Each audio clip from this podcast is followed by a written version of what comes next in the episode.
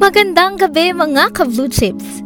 Narito tayo ngayon sa isang edisyon ng Kolehe a CM Podcast Series Halloween Special.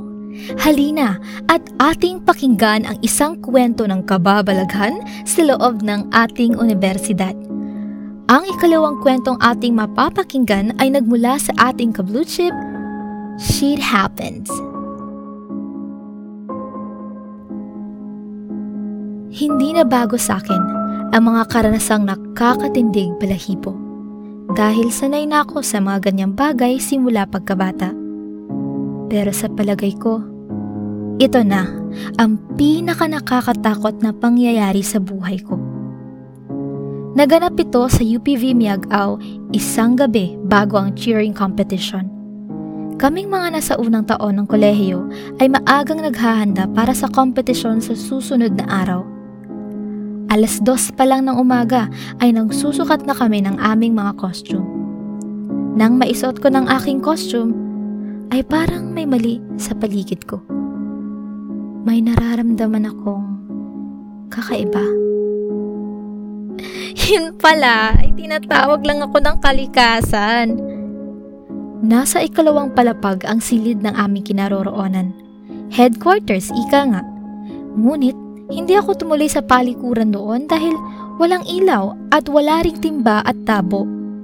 Pinili ko na lang na bumaba sa unang palapag at doon gumamit ng palikuran. Kumpara sa palikuran sa aming headquarters, ang napili kong paggamitan ay tahimik. Siguradong walang makakaistorbo sa akin habang ako'y taimtim na tumatawag.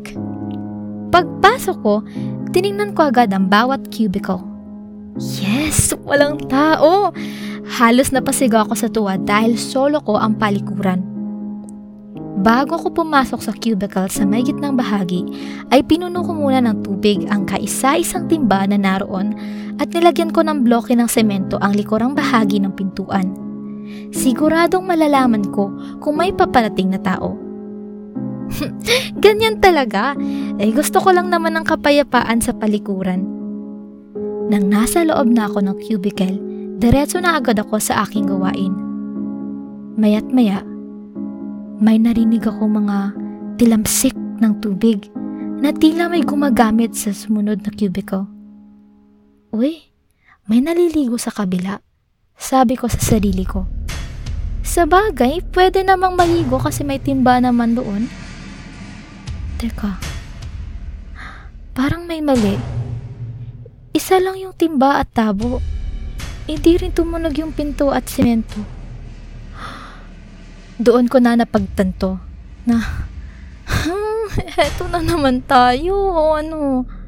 Hanggang sa kolehiyo ay nakararanas pa rin ako ng mga kaganapang paranormal. Sa puntong yun, inisip ko na lang na wag na tapusin ang aking pagtatawag sa kalikasan. Kinilabutan ako kaya't samot-sari imahinasyon na ang tumatakbo sa kaisipan ko. Hindi ka dapat matakot. Malto ka lang. Ta ito. Bulong ko sa sarili ko. Habang tumatagal ay lalong lumalakas ang tilamsik ng tubig. Subalit nagkibit balikat ako. Pagkatapos kong magbawas ay lumabas ako ng mahinahon na parang walang nangyari. Hindi na ako lumingon pa at diretso nang umakyat sa kabila ng may labis na takot at kaba sa dibdib. Nang makarating ako sa ikalawang palapag, ay kuminhawa ang aking pakiramdam. Ani ko sa sarili ko, yun na ang pinaka nakakatakot na nangyari sa akin. Yung tipong literal na napabawas ako sa takot at dito nga nagtatapos ang ating ikalawang kwento ng kababalaghan. Maraming salamat sa ating ka-blue chip na nagbahagi ng kanyang kwento at sa lahat na nakinig. Ikaw, anong kwentong blue chips mo?